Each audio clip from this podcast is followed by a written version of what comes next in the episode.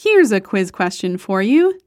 Who was the first singer to win the bel canto competition in Florence, Italy in 1933? Any guesses? Find out on this episode of the Metropolitan Opera Guild podcast.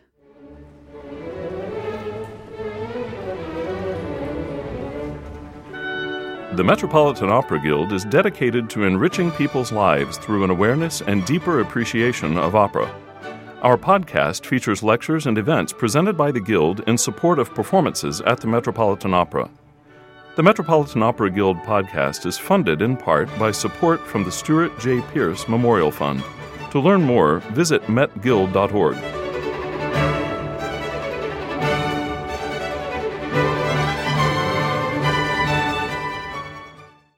The answer to our quiz was mezzo superstar Giulietta Simionato. From Simionato to Shirley Verrett, the mezzo soprano is seconda donna to no one. But what about the secondo uomo? I'm Naomi Baratera, and on this episode of the Metropolitan Opera Guild podcast, we are thrilled to have Metropolitan Opera radio commentator and lecturer Ira Siff in the last of his three part series on magical mezzos as he explores the women and men who have left an indelible mark on the mezzo repertoire. Welcome to Great Mezzos, Part 3. And this time we wrap up our look at the mezzo soprano voice and all the amazing things it can do. Seconda donna to no one in many cases.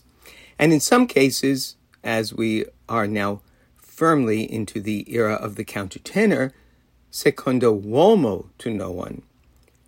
In 2020, we cannot examine this register without a mention of the gentleman whose falsettoing has reached a level of excellence as to allow a revival of many of the Baroque operas in which their roles were taken by the castrati of legend. The castrati studied bel canto technique as probably no one before or since. Their virtuosic vocal agility and breath control was the result of years of arduous discipline practice and an unceasing quest for perfection of emission and expression. The castrati were the rock stars of their day, and their careers rivaled and surpassed those of the great prima donnas. Of course, it was a barbaric practice, and those who were submitted to it only to find out that their vocal endowment was not enough to compensate for the loss of other endowments were relegated to choir work in church, if they were lucky. The Brits, of course, would never indulge in such a practice, but that didn't stop them from exploiting it to cast Handel's operas with uh, the most spectacular vocalists. And it's largely to the advent of the countertenor as we know it today, which is really a very skilled, pumped up falsetto, that we owe the great Baroque opera revival of Handel and Vivaldi and others. When I began to sing in a male soprano register in public in 1981, there was no real career for countertenor, and so I formed La Gran Scena Opera, my travesty troupe of male divas, and I sang roles like Lucia Turandot Tosca Traviata in shows that were at the same time spoof, but also a tribute to the bygone days of colorful divas. If you're struck with curiosity, you can find about 30 excerpts of La Gran Scena on YouTube. Baroque operas with men singing the castrato roles was, well, it was around the corner, but it hadn't yet happened. Within a decade, it began, and by the mid 1990s, we were hearing names like David Daniels and Brian Asawa, and soon after, seeing them perform in opera houses like the Met. One can now go to YouTube and hear any number of countertenors with virtuoso coloratura ability. As a voice teacher in Amsterdam, where I also work, I train a few countertenors of different types. Those aspiring to early music will sing with less vibrato, a more compact sound, as is accepted style these days. In my less kind moments, I refer to that approach as pre music. Those who want to sing the more heroic Handel or Vivaldi roles, or even early Rossini, must use a more full bodied sound the advent of the male performer in these male roles, which were previously either inhabited by mezzos in drag or transposed down an octave to the baritone or bass range, losing their vocal personality and agility that's owned by the head voice. It's also created an opportunity now for the drama of Handel's operas, previously wrongly viewed as staid and weak dramatically, to come forward as the clever, ironic, sophisticated pieces of music theater that they are. And the Met's recent Agrippina would be an example. Now we're going to hear a heart stopping moment from Handel's Giulio Cesare, and it's a rarity one waits for in a Handel opera because of its rarity. It's a duet. Handel's operas were largely composed of da capo showpiece arias, one after another. As dazzling as they are, when there's a duet, it's often a sustained lyrical moment when everything comes to a halt and you can hear a pin drop. Time really stops. One such moment is the duet for Cornelia and Sesto when they have been cruelly imprisoned by Tolomeo, when Cornelia won't submit to him sexually Sonata Lagrimar, I Was Born to Weep, is the name of the duet. And we're going to hear in this recording two of the Met's star mezzos. One's a woman, one's a man, Stephanie Blythe and David Daniels as Cornelia and Sesto. John Nelson conducts.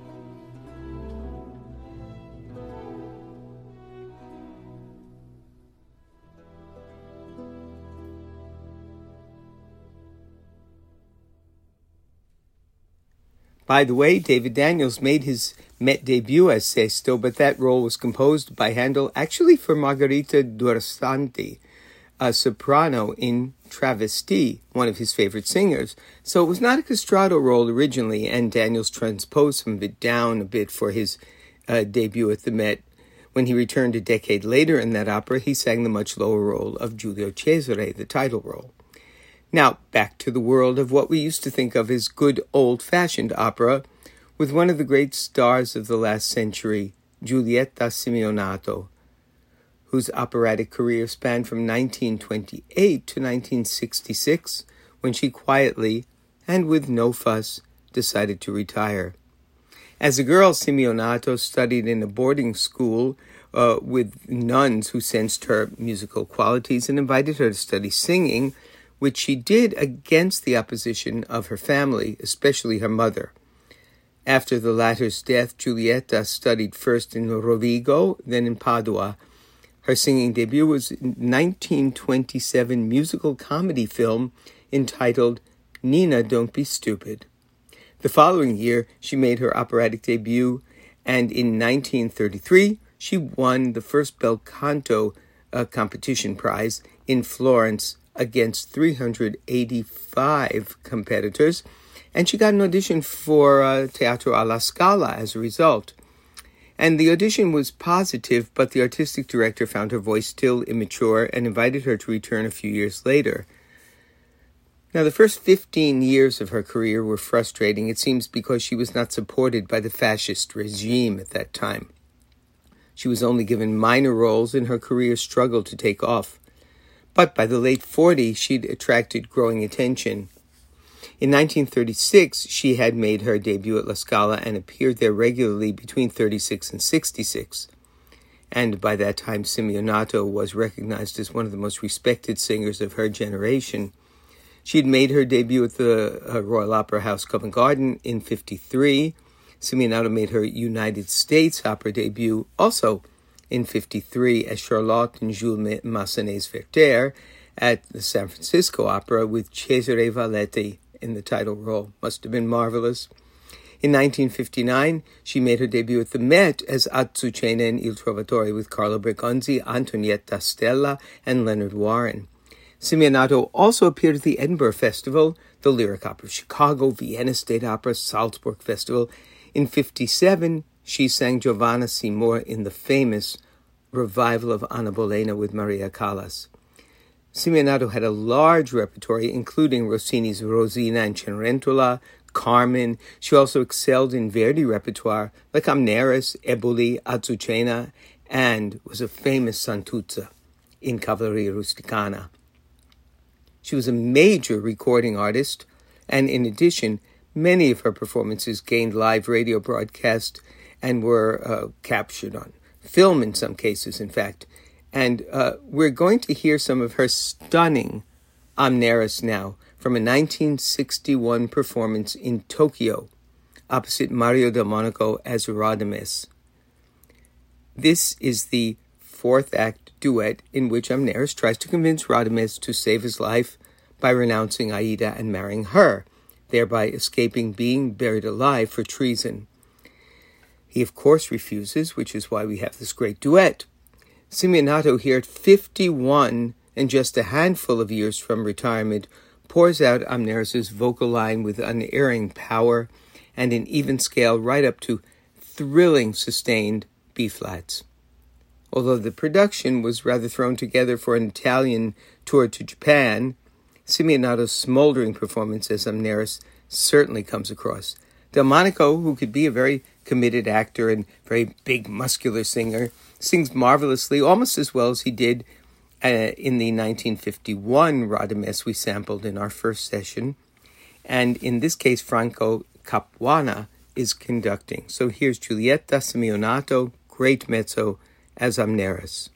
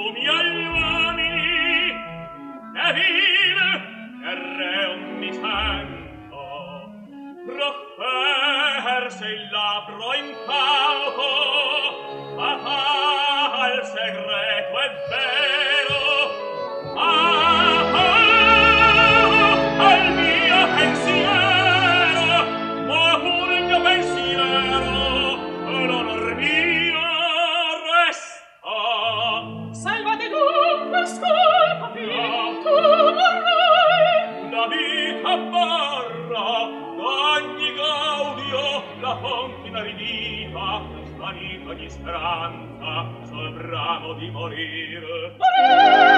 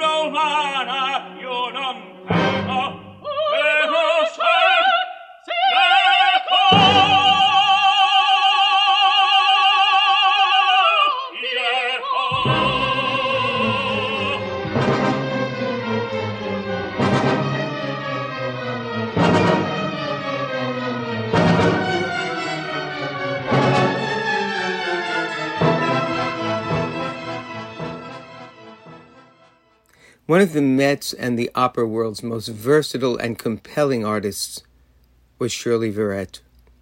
Verrett joins our mezzos, although, like Christa Ludwig, uh, Grace Bumbry, other mezzos of, of fame, Verrett was also a soprano off and on, tackling roles like Tosca, Lady Macbeth, Leonora, and Fidelio, making one of the first colorblind casting breakthroughs as Desdemona in Otello. Verrett was, in my opera going experience, unsurpassed as Eboli, matched only perhaps by Bianca Berini, who brought her refined artistry and Italianità to the role. But Verrett's O Don Fatale was peerless, something extraordinary, surely what Verdi had in mind when he wrote what is such a high role but with plunges into chest voice. I first saw Verrett in recital in 1964 and followed her career, sadly less than I should have, but fortunately I managed to see, in addition to Eboli, her Carmen, Azucena, La Favorita, and Tosca, Samson and Delilah, and L'Africaine on video, of course. One of her many supreme achievements was the Met premiere of Berlioz' Les Troyens, in which Verrett, on short notice, sang both Cassandra in the first half and Didon in the second, when uh, Ludwig was indisposed. To quote Alan Rich's review in New York Magazine, Shirley Verrett, who sings both Cassandra and, because of continued illness of Christa Ludwig, the Didon, has for herself a stunning triumph in both roles. She's glorious to behold, and her luscious, pliant voice is, at this moment, in prime estate the range of moods she must encompass during the long evening, the flaming passion in the melodic lines Berlioz invented for both of his heroines. These are incredible challenges, and Verrett, excuse me, has met them in a way that has to rank as one of the great personal tours de force in the company's 90 year history. I had the pleasure of reviewing Verrett's autobiography for Opera News, and as one would expect, she encountered horrifying racism, particularly earlier in her career.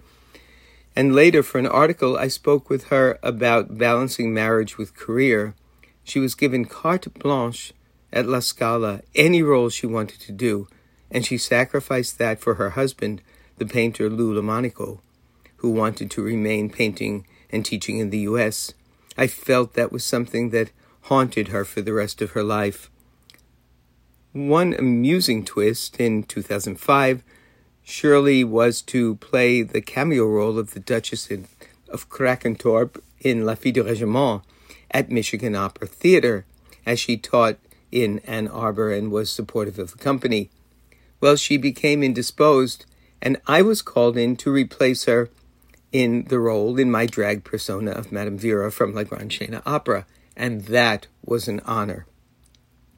Verrett always felt a debt to those who trailblazed before her and expressed the hope that she would represent someone who opened doors for the black artists to follow. We're going to hear Shirley Verrett as Princess Eboli in Verdi's Don Carlo singing O Don Fatale, as Eboli curses her great beauty, not to mention her vanity, which has caused so much trouble to those near to her. So here's Verrett in a live performance in 1971 at the Liceu in Barcelona, tearing fearlessly into this hugely challenging aria.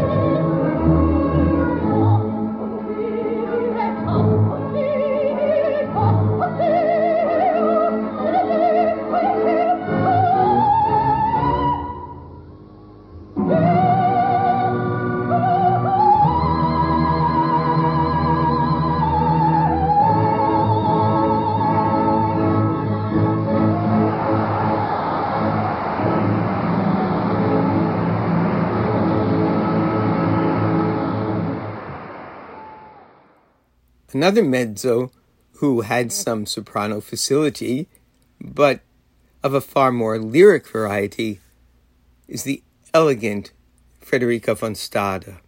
Von Stade's career is so vast it would take three of these sessions just to cover that. The classical section of it, and the pop music, the theater music, all the contemporary work by Ricky Ian Gordon, and particularly Jake Heggie.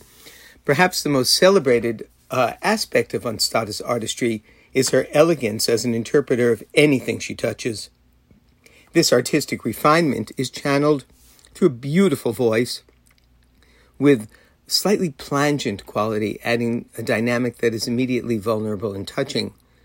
One of the roles she helped revive to popularity is Massenet's Cendrillon, in which this quality is employed throughout to great effect. Now, the third act of that opera begins with an extremely challenging aria as Cendrillon, Cinderella, returns from the ball, overwhelmed, relating her experiences at the ball and her race with the clock to leave it and return home.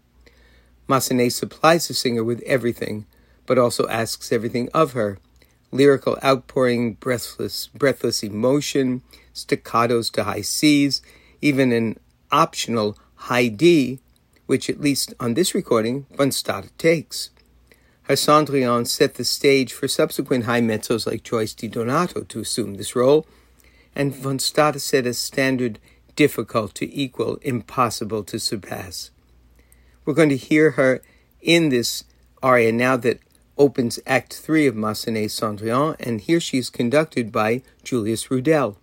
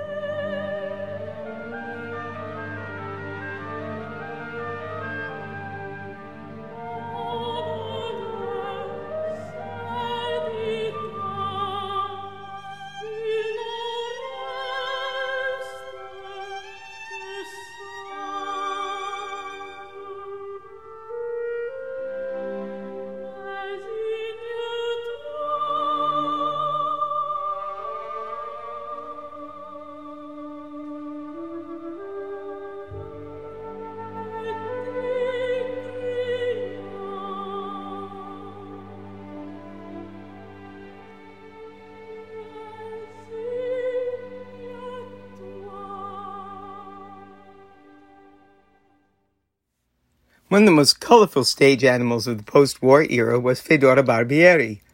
Barbieri was born in Trieste in 1920. She began performing in opera in 1942.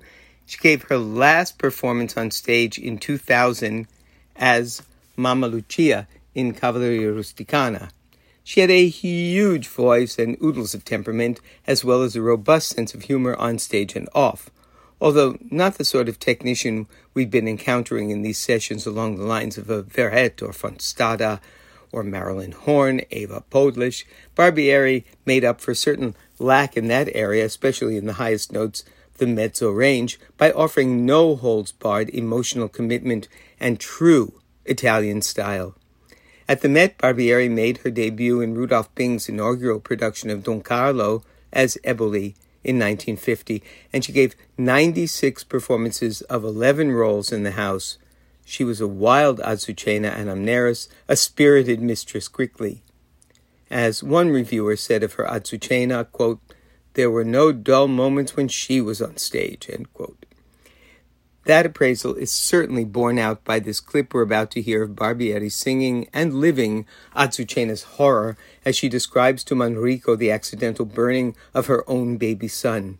Barbieri is so in the moment and willing to be so emotionally exposed as to somehow remove the absurdity of the plot of Trovatore by simply being as absurdly over the top as it is you might hear renditions with more opulence of tone or more attention to all of Verdi's detailed musical markings, but I doubt you'll find a truer, more honestly felt rendition.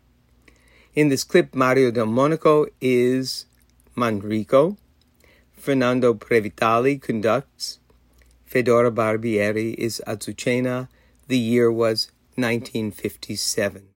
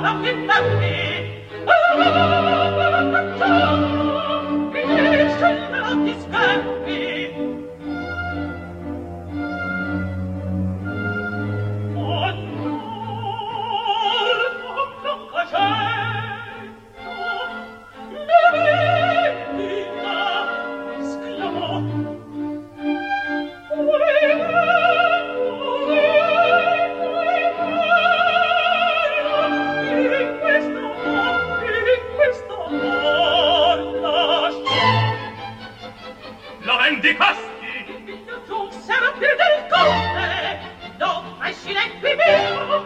Viviamo! Viviamo! Viviamo! Viviamo! Viviamo!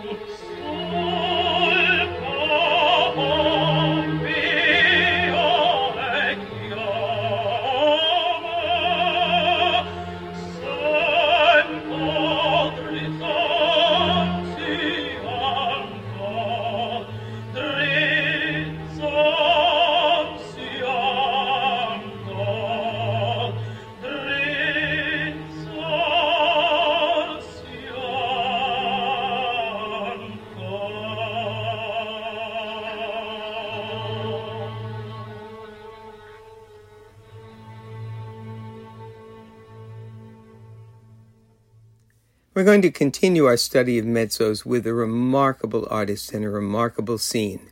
It's the death scene of the old prioress from Poulenc's Dialogues of the Carmelites, performed by the great Regine Crespin. During her career, Crespin began as a soprano with a huge voice able to scale down to encompass floated pianissimo singing. As time went on, and the voice grew in amplitude and weight, the upper extension and soft singing above the lower middle voice became more difficult, and as Crespin always had a formidable low register and enjoyed her cigarettes, the switch to mezzo soprano was inevitable. During her tenure at the Met, Crespin sang a variety of roles, some of her interpretations entering the realm of definitive, and these included her Marschallin her Sieglinde, in which the opulence of her tone and the energy of her singing was rivaled in this role only by the sheer tornado of vocal and emotional power unleashed by Leonie Rysanek in the same part. When Crespin switched to Zwischen roles, those inhabited by high mezzos and sopranos, her Kundry in Parsifal was extraordinary for its power, while her Charlotte in Werther and her Carmen were notable for their exactness of French style and elegance. In 129 Met appearances in 13 roles, her final Met Assumption, uh, and it was fortunately videoed at that time for us to all see, but also broadcast for us to hear and to hear now on the radio, was uh, Madame Croissy in Dialogues of the Carmelites. It was 10 years after she first took it up when the production originated. This was 1987. With 30 performances in this role, it was her most performed Met role, actually, as it turned out. Crespin's Croissy was an unforgettable portrayal. And when the Met performed it in English rather than in French, Poulenc specified he had requested that, as it was dialogues, it be performed in the language of the country in which it was being staged, in a cast of otherwise all Americans, Crespin's diction was the clearest in the ensemble. And what a cast it was! Jessye Norman, Maria Ewing, Florence Quivar, and Crespin were all unforgettable. And we're going to hear her unforgettable, harrowing death scene in its entirety today. Certainly a fitting addition to this series of great mezzos. Regine Crespin, as Madame de Croissy in the death scene from Dialogues of the Carmelites. Manuel Rosenthal conducted, and this was John Dexter's irreplaceable production, Regine Crespin.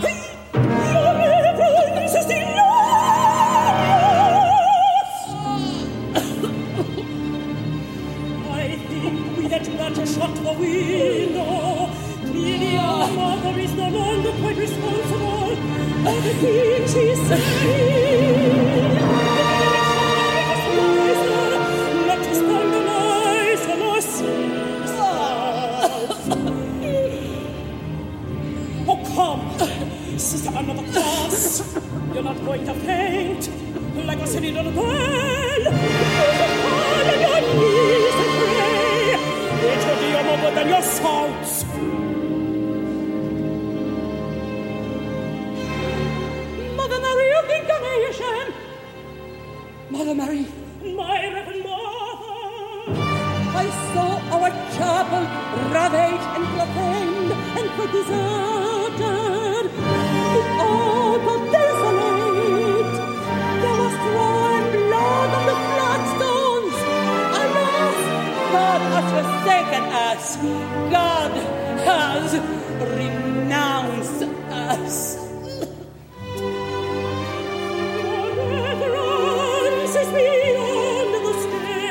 Jackson.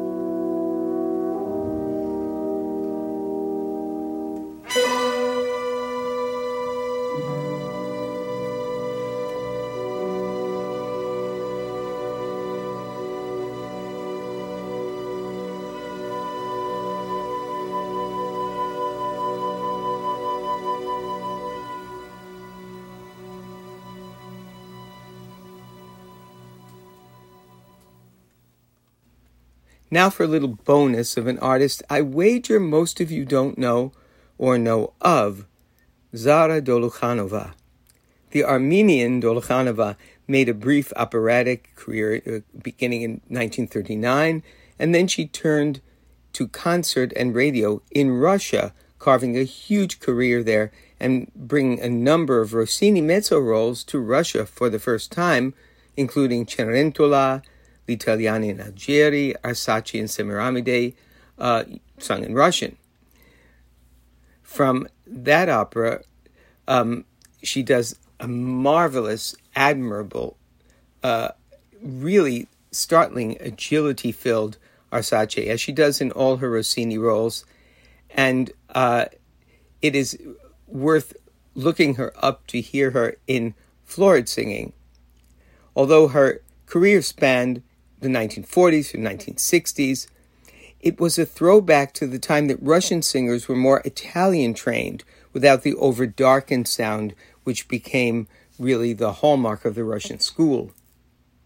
So today I thought rather than pull out one of the uh, Rossini arias, I would uh, treat us to Dolukhanova's recording of O Don Fatale, uh, because it's often interesting to compare great renditions of the same aria with two artists, Shirley Verrett and Dolukhanova, and it's always fun to really to compare the the assets, the virtues, and the flaws. Although in this case, these two are almost flawless of the artists.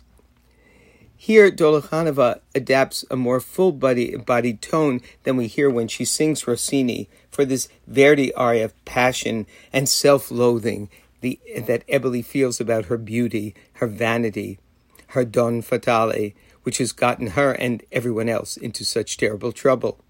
It's a very broad and majestic reading, and one thing I find hilarious is that not only is the high C flat that challenges most mezzos no trouble for her, mind you, Verrett handled it very well, but at the end of the aria where everyone takes it at a clip, not just because maybe Verdi wrote it to speed up there, but just in order to survive the rigors vocally, Dolukhanova slows down to a crawl, and instead of the killer B flat that caps the end of the aria, she effortlessly interpolates a high C, just because she can.